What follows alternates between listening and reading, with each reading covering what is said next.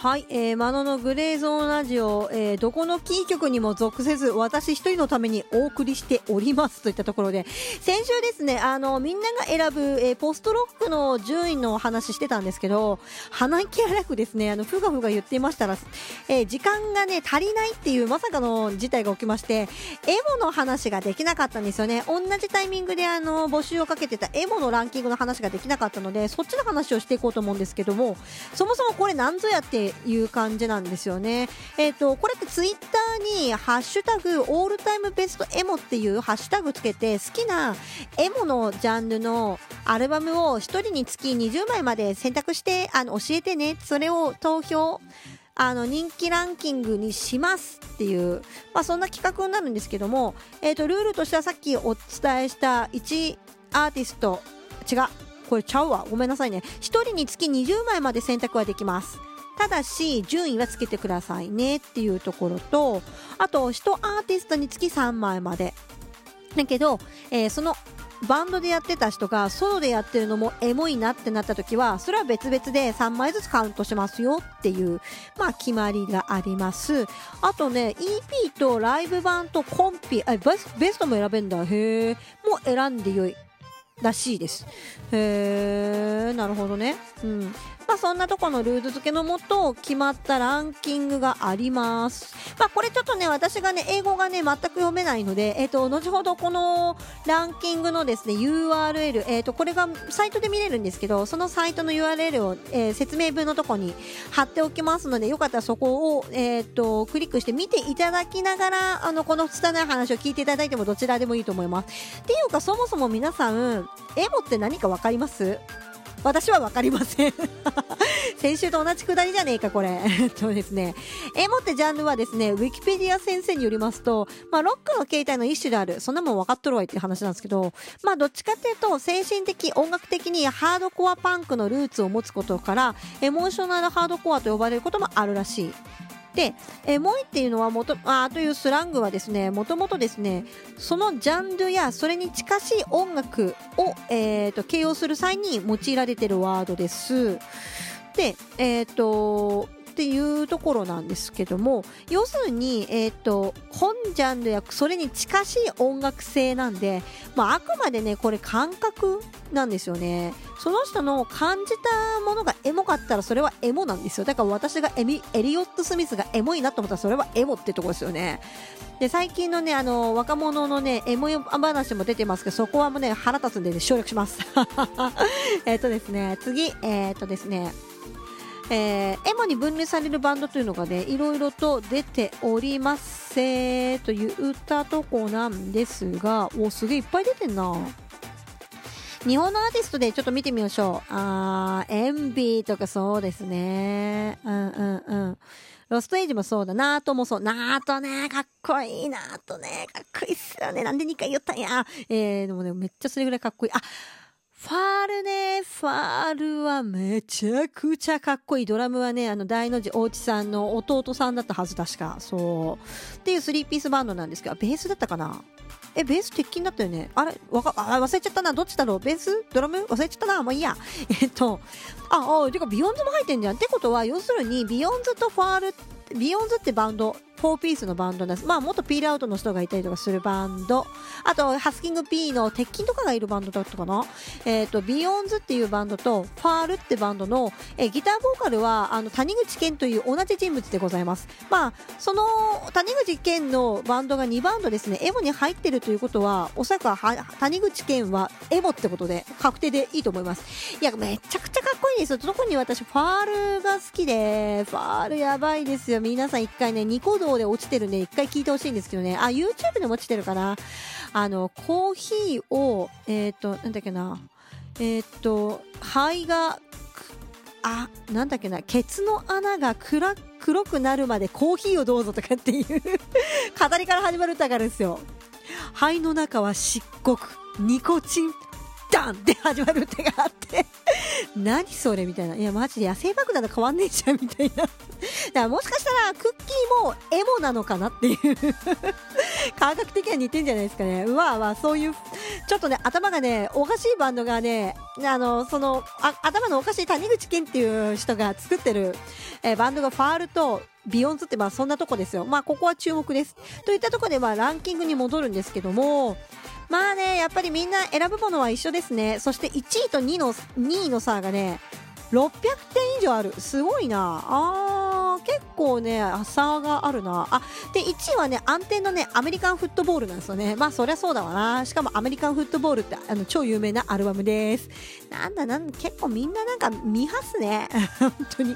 で、2位もしかも超ミーハーで、あの、ザ・ゲット・アブ・キッズっていうあれですよあのロボットの2体ベッドで寝てるイラストの、えージャケットのアーティストなんですけど、まあメロコアに近いですよね、どっちかっていうと。なんですけど、エモの部類なんだな。これが2位です。結構有名ですね。これ私でも知ってるぐらいなんで。あとね、知ってるところというと、なんだ。あ、ゲットアップキッズがね、また10位にも入ってますね。あ、そうなんだ。結構エモバンドなんだな。っていうか、日本のバンドがあんまし入ってねえな。 At the Drive-In 出た。あのー幻の1枚、 At the Drive-In 19位です。あー、これは聞いとく。あー、出た出た、20位に、 bloodthirsty butchers 出ましたね。あー、そうなんだ。 bloodthirsty butchers 意外とランクが低いな。そうなんだ。割れるな。そっかそっか。あ、 Weezer 入ってましたよ。みんなが大好き Weezer。ブルー版ですね。青版のやつが25位です。あー、これあの、この前、あのー、生配信じゃないや、生放送のララジオした時に、えっ、ー、と、中で、あの、チャットしてくださってる方で、あの、音楽すごい詳しい、多分フジロックとか好き系かなっていうアーティスト、あの方が一人いらっしゃったんですけど、その人もね、ウィザー上げてたんでね、やっぱ人気あんだな、今でもっていうところですよね。あと、エンビーがね、28位にいますね。あと、なんだろう。うーん、アメフトがね、35位にもね、アメリカンフットボール3が入ってますね。なるほど。えー、っと、あとね、知ってるようなところでですね、私もなんだかんだね、そんなにね、絵も詳しくないんだよな。なんか絵もとメロコアの、なんか、境目が難しいんですよ、すごく。なので、これはど、あ、オーシャンレンが入っている。46位にオーシャンレンが入ってます。オンマイウェイバックホームって多分、あの、なんだ、雲とか空映してる背景のの、えー、ジャケットだと思うんですけど、あれが46位ですね。はあ、出た49位感受性応答せよ eastern youth あー出ましたねっていうことは多分ですけど eastern youth がやってるイベントに、まあ、そのさっき言ってた fOUL とか、まあ、 BEYONDS もしっかりあのー、さっきのなんだ、えー、 bloodthirsty butchers のまだ吉村さんが生きてた頃とかも、えーと、対バンしてて極東最前線っていうイベントを立ち上げてて、えーイースタユースが。で、そこに結構そういうアーティストが出てたんですけど、あれはね、エモのライブだったんだなってことがこれで証明されますね。あ、また51にアメフトの2入ってるわ。アメフト強えな、やっぱ。でもね、アメフトはぜひね、あのー、ライブハウスじゃなくて、野外で聴いてほしいですね。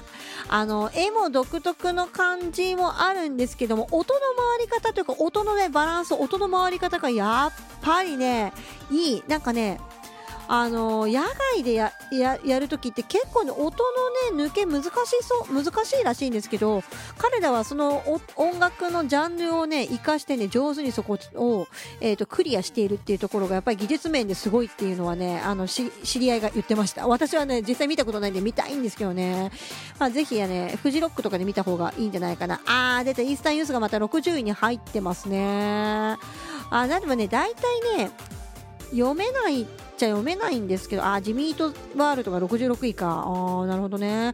なんかね、あんまりね、英語読めないですけど、似たり寄ったりのバンドがね、結構ね、ランクインしてるんで、1アーティストで3枚までだから、そういうところで3枚とも入ってるとかっていう、あ、トーまた、トーってね、ポストロックでも入ってたんですけど、ザ・ブック・アバート・マイ、なんとか、俺が、俺が、アメアニメ、あ、わかんないな、なんとかでいいみたいなやつ 雑だな、説明がもう。まあ、この塔がね、またエモのジャンルでも入ってるって、やっぱエモってね、ポストロックはちょっと通じるとこがあるんですよね、やっぱりね。ジャンル的に。あ、やべえ、10分ぐらい喋ってんじゃん。ちょっと待って、待って、待って。えー、なんかちょっとわかんない。85位ぐらいまで見てるけど、うん、ちょっとなあ、オールズ入ってますね。87位になるほどね。これはあの、アメフトのメンバーがやってる確かバンドだったはず。ぱあの辺が強いんだな。また塔入ってます。あ、ホーロングトゥモロー入ってますね。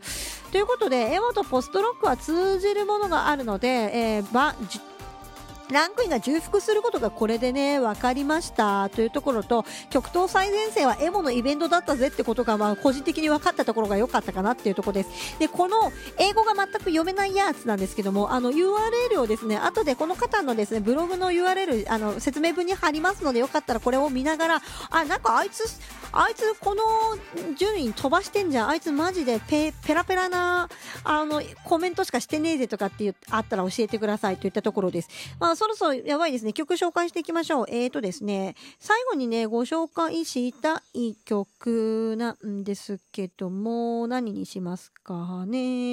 えーと、おいっと。いやもうね、ダメですよ。この、スマホを押さえながらの収録ね、よくない。えっ、ー、とね、あ、これ紹介しましょう、最後に。えー、えー、とね、ダブス、ダブス、ダダブズ、ダブズ紹介しましょう。これね、えっ、ー、と、ツイッターでフォロワー、フォロワーさんかな？フォローしていただいてて、私もフォローしてて、すごい、いろんな音楽知ってらっしゃる方がいるんですけど、これを最近めちゃめちゃ、あの、なんだ、え、ー、と、めちゃくちゃ聴いてるぜっていうので、ダブズを、えー、押してる方がおりました。これを、え、ー、と、サウナに入って上がった後にダブズ聞くのがすげえ最高って言ってる人がいたので、どれぐらい最高かっていうのを皆さんちょっと試してみてくださいといったところで、えー、駆け足になりましたが、あの、本、え、ー、と、今週も私のラジオお送りしてきました。来週もどこかで、あの、やると思いますので、ま、あの興味があれば聞いてください。それではまた。